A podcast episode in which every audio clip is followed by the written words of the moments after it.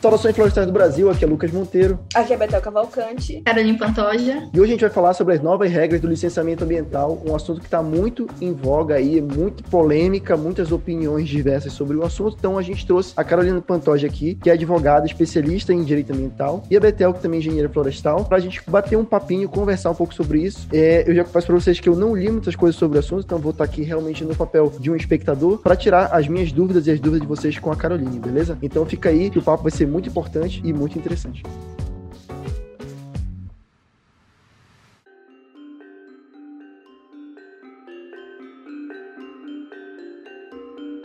Bom, pessoal, como eu falei, essa nova lei, né, esse projeto de lei que foi aprovado agora esse ano, ele já foi aprovado, a Lei 3.729 de 2004. Ela cria novas regras de licenciamento ambiental, né, aquele licenciamento ambiental que a gente já está acostumado, quem trabalha aí com consultoria ambiental já deve estar tá acostumado, e mudou algumas coisas, né, eu já sei que mudaram algumas coisas e já está aí há bastante tempo tramitando no Congresso, desde 2004, como vocês podem ver pelo, pelo título da lei, então já está desde de 2004, são aí que 17 anos, né, mais ou menos, ele está sendo discutido e só foi aprovado agora, não à toa, né, Caroline? Eu queria que a gente começasse um pouco explicando para a galera sobre como se deu essa questão dessa aprovação desse novo, né, licenciamento ambiental, a gente pode chamar dessa forma, né? O Código Florestal também foi reformulado há alguns anos e agora também o licenciamento ambiental. O que que basicamente, assim, para a gente já começar, o que que muda do licenciamento ambiental que a gente está acostumado para o que é agora? Certo. Primeiramente, vale esclarecer umas coisas. Ele foi uhum. aprovado na Câmara dos Deputados, ele certo. ainda está Tá em trâmite e agora está então ainda Senado. não tá valendo, então ainda não está valendo assim, né? Ainda não. Ela no caso ainda vai ser discutida no Senado. O Senado vai verificar se precisa fazer algumas alterações ainda. Caso haja algumas alterações, volta novamente para a Câmara dos Deputados para eles analisarem e depois volta de novo para o Senado e o Senado encaminha para a presidência para poder ter o sancionamento da lei e aí sim vigorar a lei,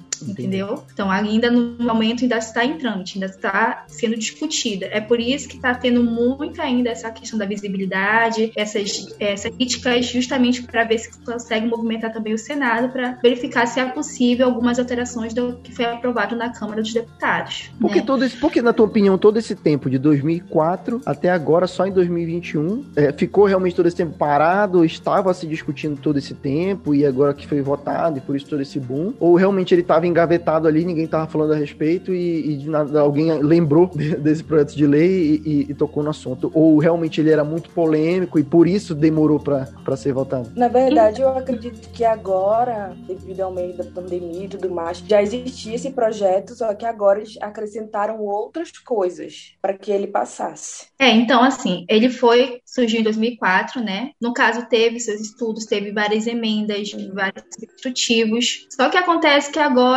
o tá mais seria tramitação por causa do movimento político, né? A política uhum. influencia muito. Então tem vários, tem vários aparatos por trás dessa movimentação. Uhum. É claro que é um assunto delicado, mas todavia já estão aí 17 anos, então já era para ter tido alguma coisa já. Só que aí, aproveitando todo esse cenário, como mesmo a Betel falou, né, eles estão fazendo o mais rápido possível, porque hoje em dia é, a atenção está na pandemia, não está tanto no licenciamento em si entendeu? Então teve esse interesse político, sim. Que negócio de passar a boiada, não? Então, esse negócio de passar a boiada foi uma, uma fala, né, do ministro de Meio Ambiente. Quanto estamos nesse momento de tranquilidade no aspecto de cobertura de imprensa, porque só fala de Covid, e ir passando a boiada e mudando todo o regramento e simplificando normas. Só que acredito assim que, na verdade, teve o projeto de lei, como está dizendo, desde 2004. Então foi uhum. antes mesmo desse movimento político todo. Então não é partido A nem partido B. Sim. Né? Acontece que realmente algumas coisas estão sendo favoráveis para uns e não tão favoráveis para outros. É, então aí, aí entrando nisso, o que que muda assim do que tipo, porque assim, o que eu conheço do licenciamento ambiental, a pessoa vai, por exemplo, construir uma indústria, né, até mesmo uma hidrelétrica, por exemplo, como a gente teve uma polêmica polêmica muito grande na época de Belo Monte, né, na Constituição de Belo Monte. Desde o início você faz aquela licença prévia, né, o procedimento padrão que eu conheço. Você dá entrada na licença prévia, você faz um estudo de viabilidade, tudo. Depois disso, se for aprovado, você faz a licença de instalação, onde propriamente você vai começar a construir, se for no caso uma obra, né, vai, vai literalmente se instalar naquele local que você solicitou. E depois disso é feita uma vistoria, toda uma análise, e aí se faz a licença de operação, que é só aí que a empresa, o empreendimento, a estrada, seja lá o que for, vai, vai começar de fato a funcionar. Então, isso se manteve, muda alguma coisa? Como é que fica isso aí? Então, algumas das mudanças foram justamente a questão da criação da LAC, que é o licenciamento ambiental por é, compromisso, que é por adesão, uhum. e o LOC, que é o licenciamento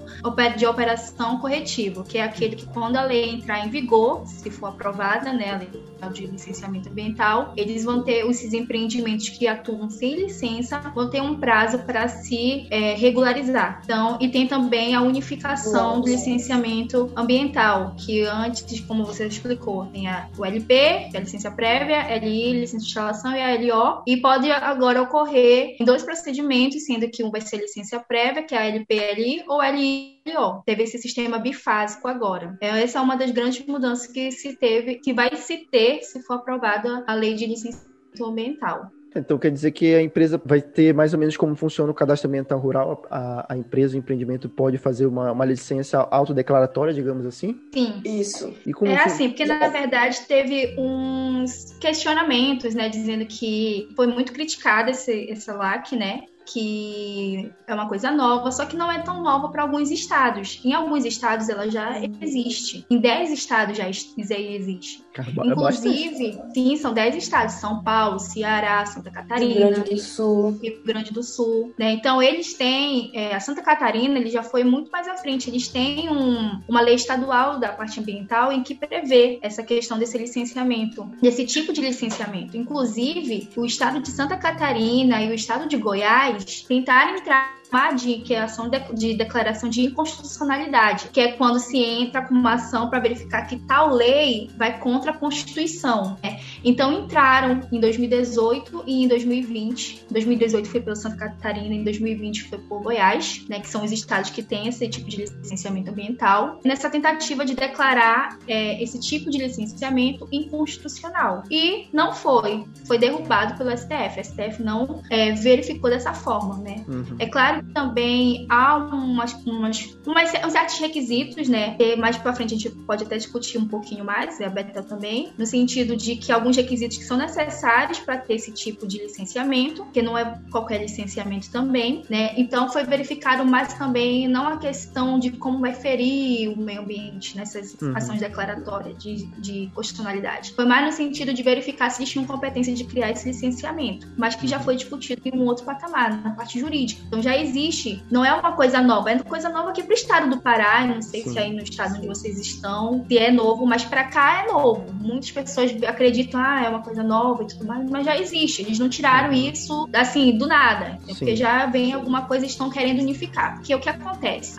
É preciso, independente do que for, de uma lei federal na parte de licenciamento ambiental. A lei federal ela visa é, direcionar os estados e os municípios. Então, eu tenho que ter um aparato. Hoje em dia, o que regulamenta é a resolução do FONAMA. Então, é necessário hoje uma lei que venha dizer: olha, esse aqui é o procedimento, esse aqui é o caldo grosso, mais ou menos, e depois cada estado e o município vão verificando de acordo com suas peculiaridades certos requisitos. Também uhum. não pode ir contra o que já está previsto na lei nacional. Então, é necessário sim uma lei que venha é, realmente direcionar esse, é, os estados e os municípios, os entes federados. Porque é o que acontece muitas das vezes é que, por exemplo, aqui no Pará, um órgão ambiental entende de uma forma, no Rio Grande do Sul, em Santa Catarina, entende de outra, entendeu? Então há essas divergências, às vezes, muitas vezes, da decisão de órgão ambiental. É, isso é um negócio que realmente eu, eu vejo muito assim, eu participo de muitos grupos, né, de engenheiros florestais, consultores ambientais e tal, e sempre rola muito essa dúvida, né? Pra assim, ah, como é que é aí no teu estado? Se eu quiser fazer tal projeto é, é, no teu estado, como é que é diferente? O cara fala, não, aqui não precisa esse documento. O cara fica, pô, aqui é cheio de um checklist gigante pra gente. Dificulta também, por exemplo, um engenheiro você chega no estado novo, é como se você mudasse de país. Você tem que estudar tudo de novo, a legislação estadual, para poder, digamos assim, começar a trabalhar com uma consultoria ambiental, né? Então, às vezes, essa unificação realmente ela é, ela é muito importante, né? E é muito útil. Existem alguns, alguns empreendimentos, inclusive, por exemplo, a, a exemplo de pequenas empresas que não precisam de alvará, por exemplo, de funcionamento, né? Tem determinados tipos de negócio, então eu acho que eles estão indo mais ou menos por aí, né? Obviamente, assusta quando a gente vê nas notícias, né? Assim, a ah, dispensa de licenciamento, licenciamento muito autodeclaratório. Assim, parece que vai ficar um negócio a revelia, né? Então, pelo que eu estou entendendo, não é bem assim, né? Essa, essa questão de, ah, porque aqui no meu estado é diferente do outro, também leva em consideração a faciação florestal, o bioma, né? Como Sim. é esse bioma. No caso, no caso Amazônia, bioma Amazônia, isso vai ser muito prejudicial, entendeu? Porque a gente percebe que pequenos empreendimentos na Amazônia, eles podem causar vários desastres ambientais, entendeu? Por exemplo, eles querem tirar essa parte de licenciamento para empreendimentos como sistemas de, de estação de tratamento de água e esgoto sanitário. É um dos pontos que eles querem tirar. Então, no ponto de vista ambiental, eu acredito que isso não é bom,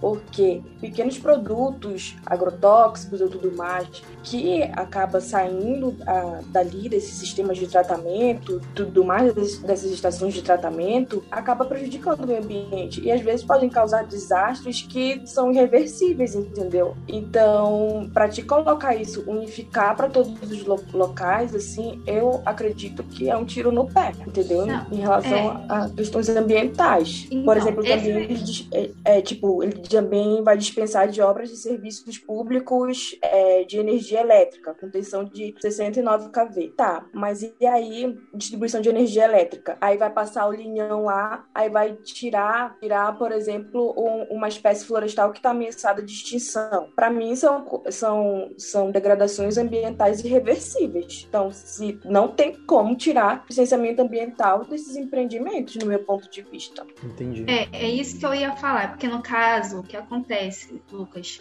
eu tô em consideração o, por exemplo, Santa Catarina. Santa Catarina diz que esse tipo de licenciamento por adesão, que é compromisso, ele tem que atender algumas condições que são estabelecidos ali pelo Estado. Nessa nova lei, nessa lei geral, aqui entrega para essa função, competência de definir o que vai ser para os estados e municípios. O que não deveria ser feito. Se você está tendo uma lei geral, você tem que pelo menos definir o básico. E não é isso que está acontecendo. Eles estão fazendo o arcabouço, mas estão dando a competência para definir o que é, por exemplo, baixo impacto ambiental, perdas é, insignificantes para os estados e municípios. Então, pode ser que o Estado venha colocar essa tipologia, determinar o que, o que seria isso, de acordo com o seu interesse, entendeu? Não seria mais o interesse ambiental, poderia ser dessa forma. Então, o ideal é para isso que se espera tanto uma lei nacional, uma lei federal, é que o, a própria União venha definir esse tipo de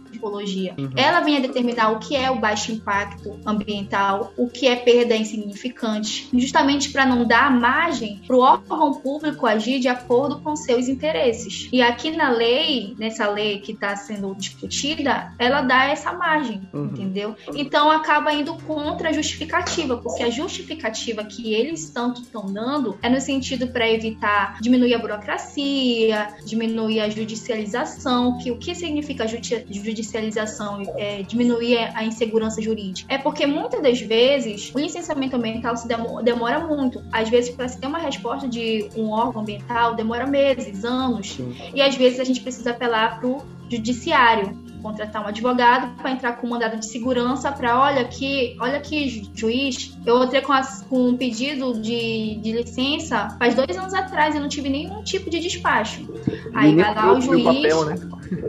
é vai lá o juiz dizer, olha, tá certo, dá, dá um, alguma coisa que já passou o tempo razoável para você verificar esse processo.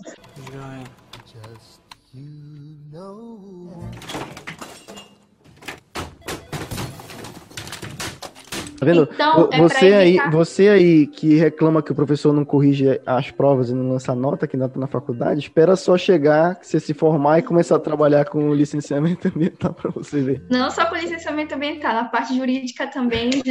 um, uma, uma simples análise de um juiz às vezes demora meses. Olha só. Tá vendo? Nunca perturbando o professor aí. Ah, o professor não lança nota, lança nota. Tá vendo? Não é nada. Mas é desse é um treino, jeito. É um então, se tem. É, eles estão querendo justificar toda essa celeridade para evitar isso, entendeu? Só que aí acaba que algumas coisas entram em contradição com a própria justificativa uhum. que eles dão, entendeu? Então, às vezes algumas coisas não, não bate, entendeu? Então aí é, fica assim. Se for, ler, se for ler o que o relator escreveu ali, é muito contraditório no o início do projeto lá pro, pro que eles estão propondo. Uhum. É tudo muito contraditório. Ah, a gente vai de quer para preservar o meio ambiente, para atrair empreendimentos e tudo mais. Só que no meu ponto de vista isso não vai acontecer, né? Porque é uma coisa que ela vai contribuir alguns pontos aqui, eu vejo que vai contribuir para a degradação ambiental. E, por exemplo, se, se for um capital estrangeiro, eles estão eles estão é, é, zelando muito pela preservação ambiental. Então, se ele vê que aquele empreendimento ele não vai é, contribuir para o meio ambiente, que não vai ter esse investimento aqui no Brasil, se for capital estrangeiro, entendeu? Devido a essas brechas que essa PL ela está trazendo, esse projeto de lei está trazendo. Me preocupa muito, assim, quando eu olhei alguns dos tópicos, né, do, do, daquilo que talvez não, não precise mais, se isso for aprovado, não vai precisar mais de um licenciamento, vai ser um, um licenciamento de flexibilidade. Então ele fala aqui sobre a questão de distribuição de energia elétrica, como a Betel falou, de até 69 kV, eu acho que é quilo, kilowatts, né? Kilowatts, é. é. Sistema de estação de tratamento de água e esgoto, que a Betel também falou. Aí mas tem também obras de rodovias, né, que não levem aumento da capacidade, como o recapeamento asfáltico, por exemplo. Até aí tudo bem, mas aí você vem usina de triagem de resíduos sólidos, é, parte de estruturas e equipamentos para compostagem, usina de reciclagem de resíduos da construção civil, dragagem, manutenção de dragagem. Aí aqui entra uma parte mais delicada, na minha opinião. Cultivo de espécies de interesse agrícola, temporárias, semi-perenes e perenes. É, pecuária extensiva, semi-intensiva e pecuária intensiva de pequeno porte. Pesquisa de natureza agropecuária que não implica em risco biológico. Quando a gente entra nessa parte aqui da agropecuária, e apesar de eu ser uma pessoa carnívora que, que pô, eu adoro churrasco, mas eu não consigo deixar de pensar o quão é prejudicial a pecuária e a, o setor agrícola, o setor agro, de forma geral, ao meio ambiente. A gente não, não pode ser hipócrita em relação a isso. Todos nós consumimos diariamente soja, carne, enfim, milho, trigo, cana-de-açúcar. A gente consome isso diariamente, mas a gente não pode fechar os olhos, né? Apesar de isso ser importante, para os impactos que isso causa, né? Se você pega alguns estados, como por exemplo Mato Grosso, Rondônia, que são estados onde você tem uma forte atividade agropecuária, agropecuária, isso não é à toa. É porque a legislação desses estados facilita e favorece esse tipo de, de mercado. Não é só o solo que é o ideal ou alguma questão geográfica, tem também a questão da legislação. Então, assim como o estado do Pará também, muitas empresas e muitas pessoas migram de estados. A pessoa mora no Paraná, mas ela vai para o Mato Grosso para criar o gado. Por quê? Por uma facilidade da legislação, né? E se você pega, você pode fazer um exercício muito simples. Você vai no Google Earth, baixa o, o Google Earth, ele é gratuito. Coloca o estado do Mato Grosso ali em foco em 1980 e depois coloca em 2021. E, você, e eu não preciso falar mais nada, você vai tirar as suas próprias conclusões em relação a isso. Que merda, Sabia não? Então a minha preocupação sobre isso é esse tipo de impacto, né? Que a longo prazo, isso vai ser votado agora, e se isso for aprovado, a longo prazo, que tipo de impactos isso pode trazer? E aí eu transfiro a pergunta para vocês, para Betel e para Carolina. O que, que, que, que vocês acham que isso sendo aprovado, ele abre margem para que tipo de ações que, no, no nosso, no nosso país, né? É, eu tenho um, uma coisa para falar aqui, que tu disse que a questão da pavimentação, né? Uhum. Na Amazônia, historicamente, a questão da abertura de estradas e tudo mais, ela é um dos principais principais de desmatamento. Então, até porque quando tu abre uma estrada, tu possibilita para a pessoa ir lá, aí colocar um, um, empreendimento dela, surgindo novas cidades e tudo mais, o que isso vai é, acelerar a degradação ambiental. E só então... você queria te cortar, mas para abrir uma estrada, você precisa inclusive fazer um inventário florestal daquela área, né? Sim. Catalogar todas aquelas Sim. árvores para poder se, se porventura você ter uma castanheira no meio da estrada, a estrada tem que desviar da castanheira. Então, então falando em Amazônia, em Amazônia, isso não seria bom, porque, como disse anteriormente, a abertura de estradas é um dos principais fatores que, que trazem o, o desmatamento, né? Betel, é. só te interrompendo rapidinho, é para abertura de estradas, é aquele famoso tapa-buraco, entendeu? É, mas aí isso também vai colaborar, né? É, será que não abre uma margem para daqui a pouco já entra uma outra? É, já entra é. outras coisas, entendeu? Então. Não, mas dessa vez é bom deixar cuidado. claro. Sim, é, justamente não, não é para abertura de estradas. Né? né? É só nesse sentido, mas realmente aqui qualquer desculpinha, qualquer margem, brasileiro é ralado, né? Qualquer coisa eles aproveitam um jeito de fazer uhum. o torto. Quando você nasce no Brasil, você é infectado pelo que nós chamamos de um jeitinho brasileiro. Que a gente geralmente gosta de associar uma malandragenzinha. É, assim, acho que em relação à pesquisa, tudo bem, né? Porque a pesquisa ela vem para trazer novas tecnologias, para melhorar o desenvolvimento, o desempenho das plantações, da questão da produção de de, de gado e tudo mais. Mas em relação a essas espécies perenes, em relação à qualidade do solo também, eu acredito que tem que ter uma atençãozinha nessa área. Não pode ausentar do licenciamento, né? Porque vai que tem uma área de preservação ali, aí o cara vai autodeclarar, né, com a LAC,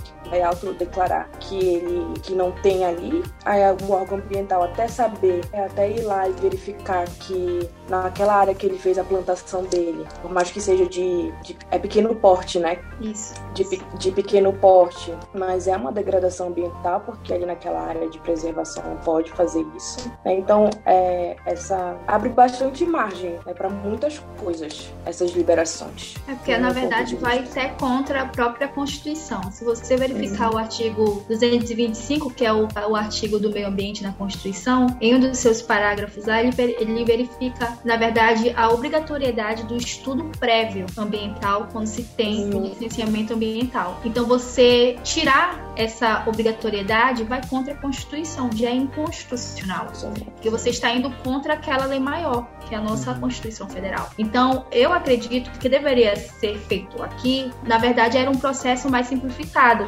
Os pré empreendimentos de baixo impacto ambiental têm um processo, um, um procedimento mais simplificado, um LAS que a gente chama, né, que é licenciamento ambiental simplificado. Por exemplo, aqui no interior do estado se tem esse tipo que é o LAR, que é o licenciamento ambiental rural. Uhum. Não há dispensa de licença para quem quer fazer agricultura no seu pedaço de terra, criar gado para corte de leite, é, questão de leite, gado, é, de corte de leite, mas no caso se tem às vezes um RCA para fazer, na verdade, tudo técnico, um relatório ambiental, gente um pequeno, na verdade, de uma forma mais simplificada, de uma forma mais simples, mas se tem uma forma também do próprio órgão ambiental verificar, como a Betel falou, mesmo disse, essa parte de que está acontecendo naquela área ali, porque se você não forma da forma correta por um profissional, a pessoa que vai ali se declarar as informações são pessoas que muitas das vezes não têm nem informação uhum. pertinente, necessárias, profissionais e técnicas para isso. Eles sabem que quanto é que mede a área deles, porque eles não são bestas, que eles sabem terra é terra, então eles sabem o tamanho da sua área, sabem o que querem criar, mas não sabem quais são os tipos de impactos ambientais que vão gerar. Só um profissional pode falar isso, dizer isso. Então, o correto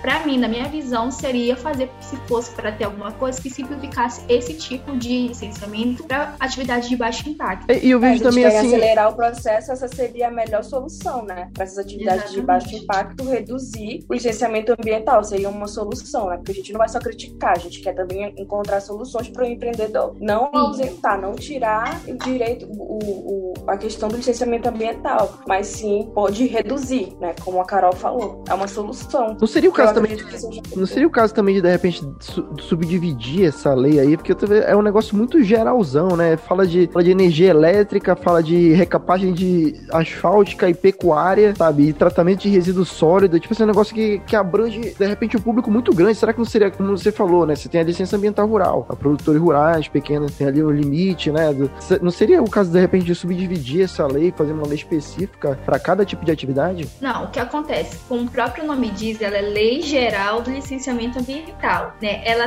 é o geralzão, o, o beabá básico mesmo, uhum. para todo mundo direcionar. É claro que ele vai, pode, posteriormente, se ter uma lei mais específica, ou o próprio Estado, ou através de um decreto, emitir um decreto para regulamentar, que vai acontecer, é óbvio, vai acontecer esses decretos, para regulamentar essa lei. O que acontece? Hoje se tem a Política Nacional de Recursos Hídricos, que é uma lei específica de recursos hídricos, tem a Política Nacional de Saneamento Básico, que é outra coisa também Eles são diferentes, mas tem uma parte que se encontra, por exemplo, abastecimento de água, abastecimento público envolve um pouquinho dos recursos hídricos. Antigamente, antes do nova lei de saneamento básico, eles não conversavam. Foi até um tema do meu TCC na graduação, né? Essa legislação, tanto os recursos hídricos como o saneamento básico, elas não se interligavam. Eles eram tratados de forma segregada. E por esse tratamento, às vezes, separados, acaba disputando muitas coisas. É por isso que realmente, por mais que seja um pouquinho mais difícil, delicado, se falar de tudo um pouco, é, um, é necessário, às vezes, falar um pouquinho de tudo um pouco, porque as pessoas em si elas só fazem aquilo que está na lei. Não, se não está na lei, não vou fazer, não tenho obrigação de fazer tal coisa, né? Não tenho é, essa necessidade de fazer. Então é necessário, às vezes, pontuar. O agro está tão em vista hoje em dia, então hoje em dia é o mais criticado, porque então é considerado vilão, né? Por muitos. Eu, eu não tenho essa visão de que é vilão. Na verdade, tem muitos produtores que eles tentam sim fazer uma produção de maneira sustentável. É claro que tem outros que também nem, nem tanto são assim, mas tem muitos grileiros. Às vezes os próprios grileiros acabam desmatando. Elas adentraram na propriedade particular de terceiros pela reserva legal. Uhum. Então acabaram desmatando, vendendo, queimando mesmo para fazer carvão, eucaliptos, uhum. né? Porque aquela propriedade ela utilizava uma parte ali, aquela negócio do manejo florestal, né? Um, um pouquinho para fazer a celulose também. Então, quem acabou degradando ali não foi o próprio proprietário, não foi o pecuarista, uhum. foram os outros que adentraram naquela terra, entendeu? Entendi. Então, a realidade ali é muito diferente. Só quem está atuando mesmo nessa área que pode se falar um pouquinho mais, entendeu? De uma forma também é, imparcial, porque, claro, se você for perguntar para um pecuarista, para uma família de pecuaristas, eles vão defender o deles. E se for os ocupantes, eles vão defender o ponto de vista deles. Nesse caso aí, é, eles estavam até tentando negociar para verificar se o proprietário poderia dar um pouquinho de terra para esses ocupantes. E aí o proprietário falou: eu posso dar sim esse pedaço de terra, mas desde que deixe de ser reserva legal, eu não tenho obrigação de fazer a composição em outra área. Porque não fui eu que degradei, na visão dele, né? Uhum. Só que, como se sabe, a responsabilidade aí é objetiva. O que é a responsabilidade objetiva? Independente de você ter causado o dano, você é proprietário daquela terra, você vai ter que fazer a recuperação ambiental. E ou se não, caso você também paga um, um valor, né? Uma multa ali. Então essa parte é responsabilidade civil. Então, independente disso, independente dele querer dizer, alegar que não vai ser obrigado a reparar aquele dano, ele tem sim a obrigação de reparar aquele dano. Bom, é um assunto que, que me preocupa muito, né, como, como consultor ambiental, né, trabalho com consultoria florestal e penso muito também nos engenheiros ambientais, nos né, colegas engenheiros ambientais, engenheiros sanitaristas que trabalham com essa parte de licenciamento, por exemplo, de recursos hídricos, né? Afrouxando as regras desses licenciamentos, eles também dificultam um pouco, né, o mercado de trabalho para essas pessoas, porque fica aquele negócio autodeclaratório, sei lá, ou então de uma forma bem mais flexibilizada. E aí como é que fica, né, as pessoas que trabalham com, com consultoria, porque também é importante, não é um negócio à toa, não é só para dar emprego, só para o cara fazer um projeto e ganhar ali em cima da, do, da RT, não é isso isso, é porque ele realmente ele faz um estudo sobre isso, né? Ele é, não é à toa que ele coloca o nome dele ali. Então, se você faz uma coisa autodeclaratória, você deixa até de responsabilizar, tanto por parte do CREA, propriamente dito, né? Que fiscaliza a obra, o projeto em si, quanto os órgãos que são responsáveis por isso, né? Secretaria de Meio Ambiente, o IBAMA, enfim, todo esse arcabouço que envolve um, um licenciamento do, de um empreendimento, né? Na verdade, assim, essa PL acaba perdendo os dois lados, né? Tanto os profissionais da área que estudam anos, 5, 6, faz nove anos, estudam e acaba perdendo emprego, acaba perdendo ar e o meio ambiente que acaba, acaba sendo degradado, né? É, tipo, o cara é, fez, faz o curso de datilografia, que... o cara fez um curso de datilografia e de repente surgiu o computador. surgiu o computador. É, o cara ficou obsoleto. Ah, eu gostei da máquina de escrever, é tão legal, tão retrô. Agora você só precisa me dizer como eu imprimo. Eu mais ou menos isso. Eu acho que se eu fosse engenheiro, engenheiro ambiental, né? E então, florestal também que faz. Assim, também, é. Se a gente estivesse ficando obsoleto, como se não tinha serviço mais pra nada, né? É que tipo aquela visão, né? Se você, é, como eu já falei da outra vez que a gente tava no, no, no, no outro papo, você vai chegar lá no produtor rural dizendo que tudo é. Ah, licenciamento ambiental agora não é mais obrigatório para atividade. Para você fazer a sua agricultura, a sua pecuária, você não precisa mais de licenciamento ambiental. Eles não vão dar os pormenores dizendo, olha, pequeno porte, olha dessa maneira. Não, Sim, claro. licenciamento ambiental. Então já vai dizer, não, eu não preciso contratar um técnico para fazer nada para mim, porque eu mesmo vou lá no órgão, na Secretaria de Meio Ambiente, faço, ou não, na verdade, agora é pela internet, né? Você pode acessar a internet. Piorou, né? Aqueles que não têm podem ir na cidade, que saem da zona rural para ir na cidade, acessa a internet, faz o preenche formulário e pronto. Então, assim, até hoje, que eu vou dar como experiência aqui, né? Hoje já é obrigatório a, a contratação de certos profissionais para certas atividades. Os próprios produtores rurais já têm essa resistência de contratar, que até a gente explicar para eles a importância que se tem para contratar um agrônomo, um, uhum. um engenheiro ambiental, um engenheiro florestal para fazer o um inventário, até a gente colocar na cabeça deles que é necessário, sendo que realmente é necessário, imagine se agora eles ouvirem falar que não é mais necessário, é, o licenciamento ambiental não é mais obrigatório. O cara pensa logo assim, ah, não preciso disso, pô, um custo a menos, né? Para eles é. Exatamente. É. A gente entende, obviamente, a pessoa tá pensando no ponto de vista financeiro, mas espera lá, né? Você é engenheiro? Se f... ah. Eu também sou. E até mesmo a interdisciplinariedade entre as profissões, né, é importante, porque muitas vezes é, aí já entra numa outra seara que a gente vai gravar um podcast sobre isso, sobre as atribuições de cada profissional, principalmente na área da engenharia. E aí você tem engenheiro agrônomo, tem engenheiro ambiental, tem engenheiro florestal, tem, enfim, tem uma infinidade. Tem aí, você, aí vai pro geólogo, pro biólogo. Então, cada profissional tem a sua especialidade. Aí você, você tem uma briga aí dos conselhos de classe querendo cada vez mais expandir, né, as atividades dos profissionais, né, e colocar aí o engenheiro, um biólogo para fazer o que o engenheiro faz, fazer o que o engenheiro ambiental faz, fazer o que o agrônomo faz. E aí fica complicado, porque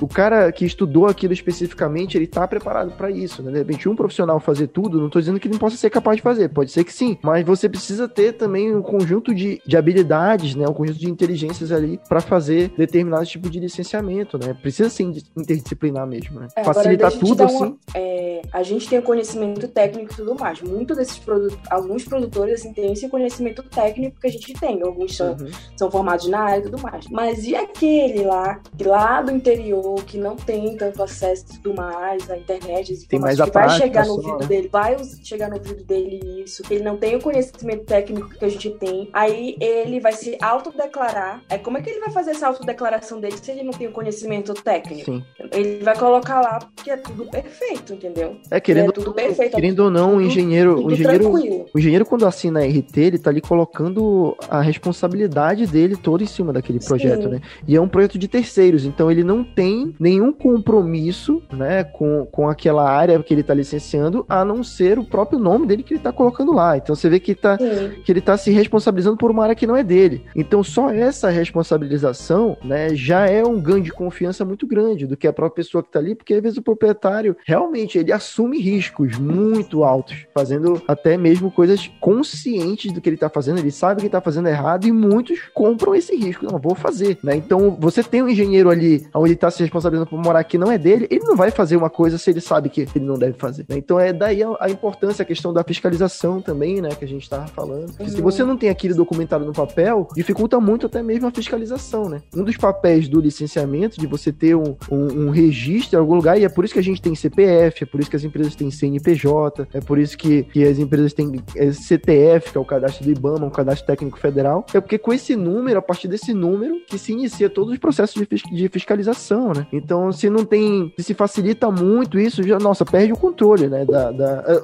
uh, um exemplo que a gente tem é o cadastro ambiental rural, que é autodeclaratório, né? Apesar de ter, precisa também ser feito por um engenheiro, mas o que você vê de sobreposição de área, de, de, de cadastro ambiental rural mal feito, né? É gigante por conta disso, né? Porque é um negócio que dificulta muito a fiscalização. Agora tu vê que já tem um problema aí, né, no carro. Agora tu imagina tu, tu fazendo a tua autodeclaração do teu licenciamento.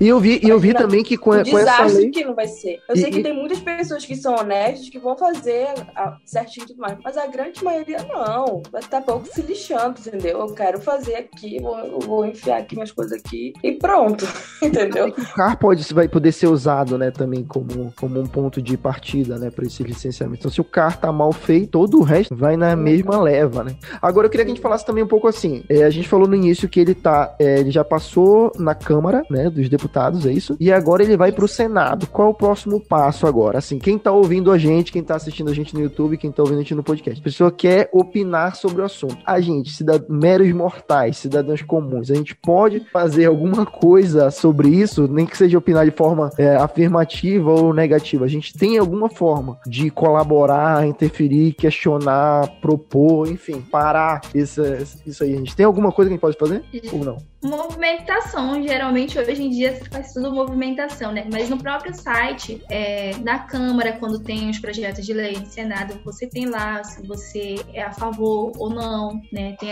um espaço ao público justamente para opinar sobre aquilo ali, que poucos conhecem, né? Mas tem um meio ali para você acessar. Hoje em dia, o que está sendo feito são os conselhos de cada profissão, por exemplo, o CREA, que são de vocês, a OAB, né? Que é dos advogados, fazendo é, esse tipo de carta, né? Na verdade, são os ofícios mandando justamente para verificar essa situação e mostrar que a maioria está no sentido desfavorável, certos repúdios contra aquela, essa nova lei, que vai muito de conta com algumas coisas, né? Então, assim, é, hoje você pode acessar o site e lá verificar a situação, você coloca lá se você é a favor ou não do projeto de lei, alguma crítica, porque ele é de 2004, como a gente já falou, e já teve audiências públicas. Tá, na verdade, agora em, em atenção por causa dessa situação, mas ele tá tramitando já tem tempo, então já teve participação popular uhum. nessa parte. É claro que tem que ter agora, porque esse novo substitutivo, que foi o último apresentado pelo relator,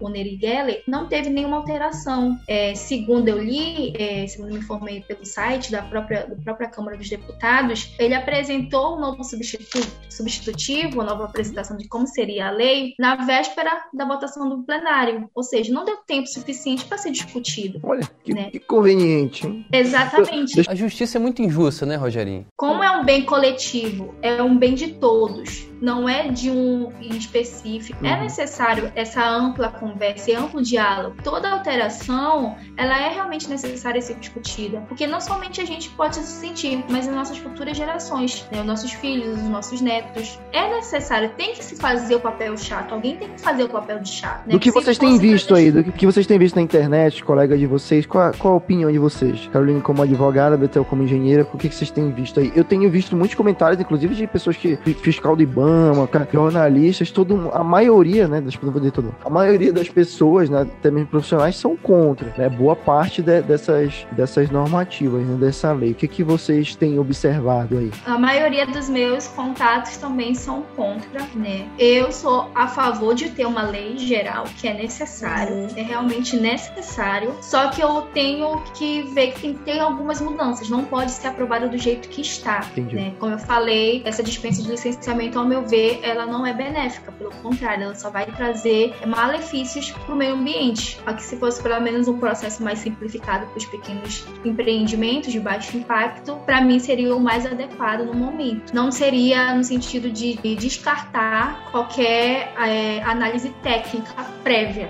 que é necessário. Às vezes, com a própria análise prévia, se há degradação ambiental, uhum. imagine sem. Então, esse é o meu pensamento. No, no, meu ponto de vista, das pessoas que eu conheço, é a mesma coisa, né? Eu também concordo com a Carol que tem que ter essa lei geral, mas não do jeito que está, né? Que tem sim ser feito umas ressalvas. É, o que a gente discutiu aqui hoje é o mínimo, um pequeno problema.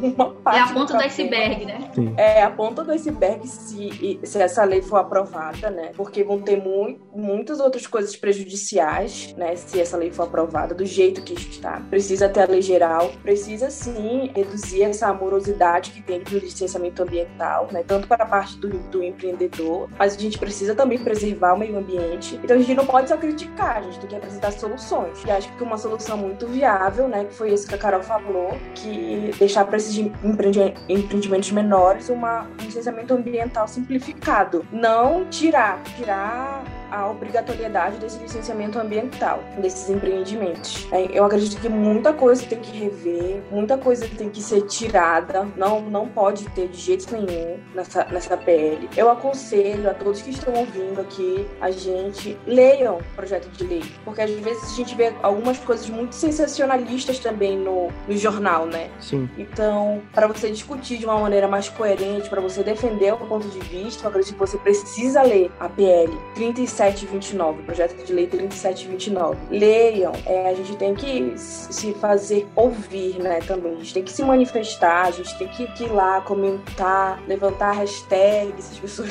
que hoje em dia é assim, né? Todo mundo levanta hashtag e precisa urgentemente ser visto, eu acredito. Agora vai pro Senado, né? Isso. Isso. Eu acho que no Senado eles têm que, que mandar voltar para rever tudo isso. Então, é esse que é meu ponto de vista. A gente tem que pensar, a gente tem que pensar em conjunto, né? Tanto do lado do empreendedor quanto do lado do meio ambiente, né? O que vai desenvolvimento ser sustentável, né? justamente o que vai ser bom para os dois. A gente não pode só, tipo, criticar. A gente também tem que trazer solução, entendeu? Porque é muito fácil a gente olhar o negócio e só criticar. Bora trazer solução, solução para isso. Que seja bom pros dois lados. É isso que é o meu ponto de vista. Ninguém gosta de burocracia, né? Isso é, isso é verdade. Ninguém gosta de papel, de ter que putz, fazer um bocado de coisa. Mas, cara, é necessário porque a gente tá tratando num país gigante, enfim, de proporções continentais, como se gosta de falar muito, né? Realmente o Brasil é imenso. Então, é muito difícil fazer uma lei que consiga cuidar de tudo isso. São vários biomas. Dentro de cada bioma você tem vários subbiomas dentro desse, desse tema. Então, é muito complicado realmente fazer uma lei é, sobre isso. Eu fico feliz de, é, pelo menos o que a Caroline falou, né? De que ela é uma base, né? Para que os estados possam ainda assim ter a sua independência para fazer a sua própria lei, né? Mas é, enfim, a gente tem que discutir, é muito importante isso. Eu acho que a gente ainda deve fazer outros podcasts ainda falando sobre isso, que eu acho que ainda vai demorar ainda para isso sair de fato, né, do papel e ser colocado em prática. Então, é, vocês que estão ouvindo a gente aqui e assistindo pelo YouTube agora, a gente transmite também o podcast pelo YouTube, então se inscrevam no nosso canal, você tá vendo no YouTube, já inscreve aí, clica no, no joinha, enfim, façam o que vocês sabem que vocês têm que fazer. É, quem tá ouvindo também pelo Anchor, o aplicativo do Anchor, que é do Spotify também, a gente tá no Spotify, mas pelo Anchor você pode mandar uma mensagem de áudio em resposta a esse podcast, a gente pode tocar a sua mensagem num próximo programa, então é bem legal, se você quiser deixar sua opinião sobre esse assunto, pode ir lá baixar o aplicativo do Anchor, procurar o Florescast lá no Anchor e deixar a sua mensagem. Eu queria agora que vocês mandassem um recadinho final, se quiserem também se divulgar, eu sei que a Betel agora também tem um Instagram profissional, que ela fala de assuntos acadêmicos da engenharia florestal, então a Caroline também, se quiser divulgar o dela, fiquem à vontade, o espaço é de vocês. Bom, para quem não sabe, eu tenho um Instagram profissional, que é o arroba enge, underline, Betel Cavalcante, né? Lá eu falo... um Enge pouco- de engenheiro, É, enge de engenheiro. É não de enjoada. Vossa Excelência me respeite. Vossa Excelência não tem condição alguma. E aí eu falo um pouco sobre é, a, é, a questão mais acadêmica, como o Lucas falou, né? Da, da, da questão de pesquisa, de curiosidades, de alguns temas assim que as pessoas não sabem. ah, por exemplo, dormência de sementes, por exemplo, rocambole de mudas. Eu vi muitas- esse vídeo. Muitas pessoas não sabiam nem o que era, que são da área, não sabiam o que era. Então, assim, para abranger mais o conhecimento e também para trazer, de certa forma, novas tecnologias para as pessoas estarem aplicando dentro da sua profissão. Então, é esse que é mais ou menos o objetivo do meu Instagram profissional. Me sigam lá, por favor. Eu tô amando esse vídeo e eu tô amando ser famosa. O meu? Instagram profissional é o arroba advoagroambiental. Ele é um perfil voltado mais para essas dúvidas da parte ambiental e agrária, né? Como eu sou especializada nessa área. Eu divulgo ali informações, alguns casos concretos que já aconteceram, julgados nesse sentido, dúvida das maioria dos produtores rurais, pequenos, médios e grandes produtores. Como eu atuo como consultora, a parte né, jurídica na parte agrária e ambiental, então o meu perfil é voltado mais para isso. Legal, Me muito bom. Ela é advogada e o meu coração bandido. E eu acho, eu vou, vou dar um Hum. biscoito pra Carol agora, porque eu acho muito interessante, muito interessante o Instagram dela, porque às vezes a gente vê a nossa profissão é muito in- individual, né? Mas é, o direito com as questões ambientais, eles têm que andar juntos. Total. né? Porque é, eu acredito que as questões da- das, das leis e tudo mais, como a gente tá vendo essa pele, influencia muito no nosso trabalho, muito como a gente tem que agir, muito como as coisas devem funcionar. Então, andar o direito ambien- agroambiental, andar junto junto com os engenheiros florestais, ambientais, agrônomos, a gente ter essa troca de ideia é muito positivo. Não ver como é um rival, bom. entendeu? Porque a gente tem um pensamento muito, muito de ervilha. Ai, é meu rival. não, não é isso. Na verdade, até porque o meio ambiente é muito disciplinar, né? Isso. A minha competência vai até um certo espaço. E aí preciso de parceiros. Na verdade, a maioria dos meus seguidores são assim, né? A maioria dos meus seguidores são engenheiros ambientais, agrônomos, florestais, justamente porque a gente compartilha do mesmo tipo de profissão, né? São cada um no seu quadrado em certas coisas, mas é envolvido o meio ambiente. Então, isso mesmo. Aí. Com certeza. Então, galera, todos os links que a gente falou aqui nesse podcast vão estar lá na descrição, incluindo o Instagram profissional da Betel e da Caroline. Desde já agradeço muito a participação de vocês. Já estão convidados para um próximo programa que a gente vai poder falar sobre isso, se isso passar ou não, se mudar ou não, a gente vai trazer aqui para vocês, certo? Então, sigam a gente lá, se inscrevam nas nossas redes sociais e entrem lá no florestalbrasil.com, nosso site de notícias, acompanhem as coisas que a gente posta. Agora também a gente tem um grupo no Telegram, eu tenho que falar isso muito importante importante, a gente tinha grupos no WhatsApp, e aí já tava lotado de grupos do WhatsApp, a galera ficava falando, cria grupo no Telegram, cria grupo no Telegram. Então criamos um grupo no Telegram, agora é ilimitado, não vão mandar spam, lá é propaganda e currículo, mandem coisas relevantes da engenharia florestal, tá bom? Então sigam a gente lá, meninas, muito obrigado pela participação de vocês, e Eu galera, agradeço, até o próximo programa, valeu. Tchau, Tchau. gente.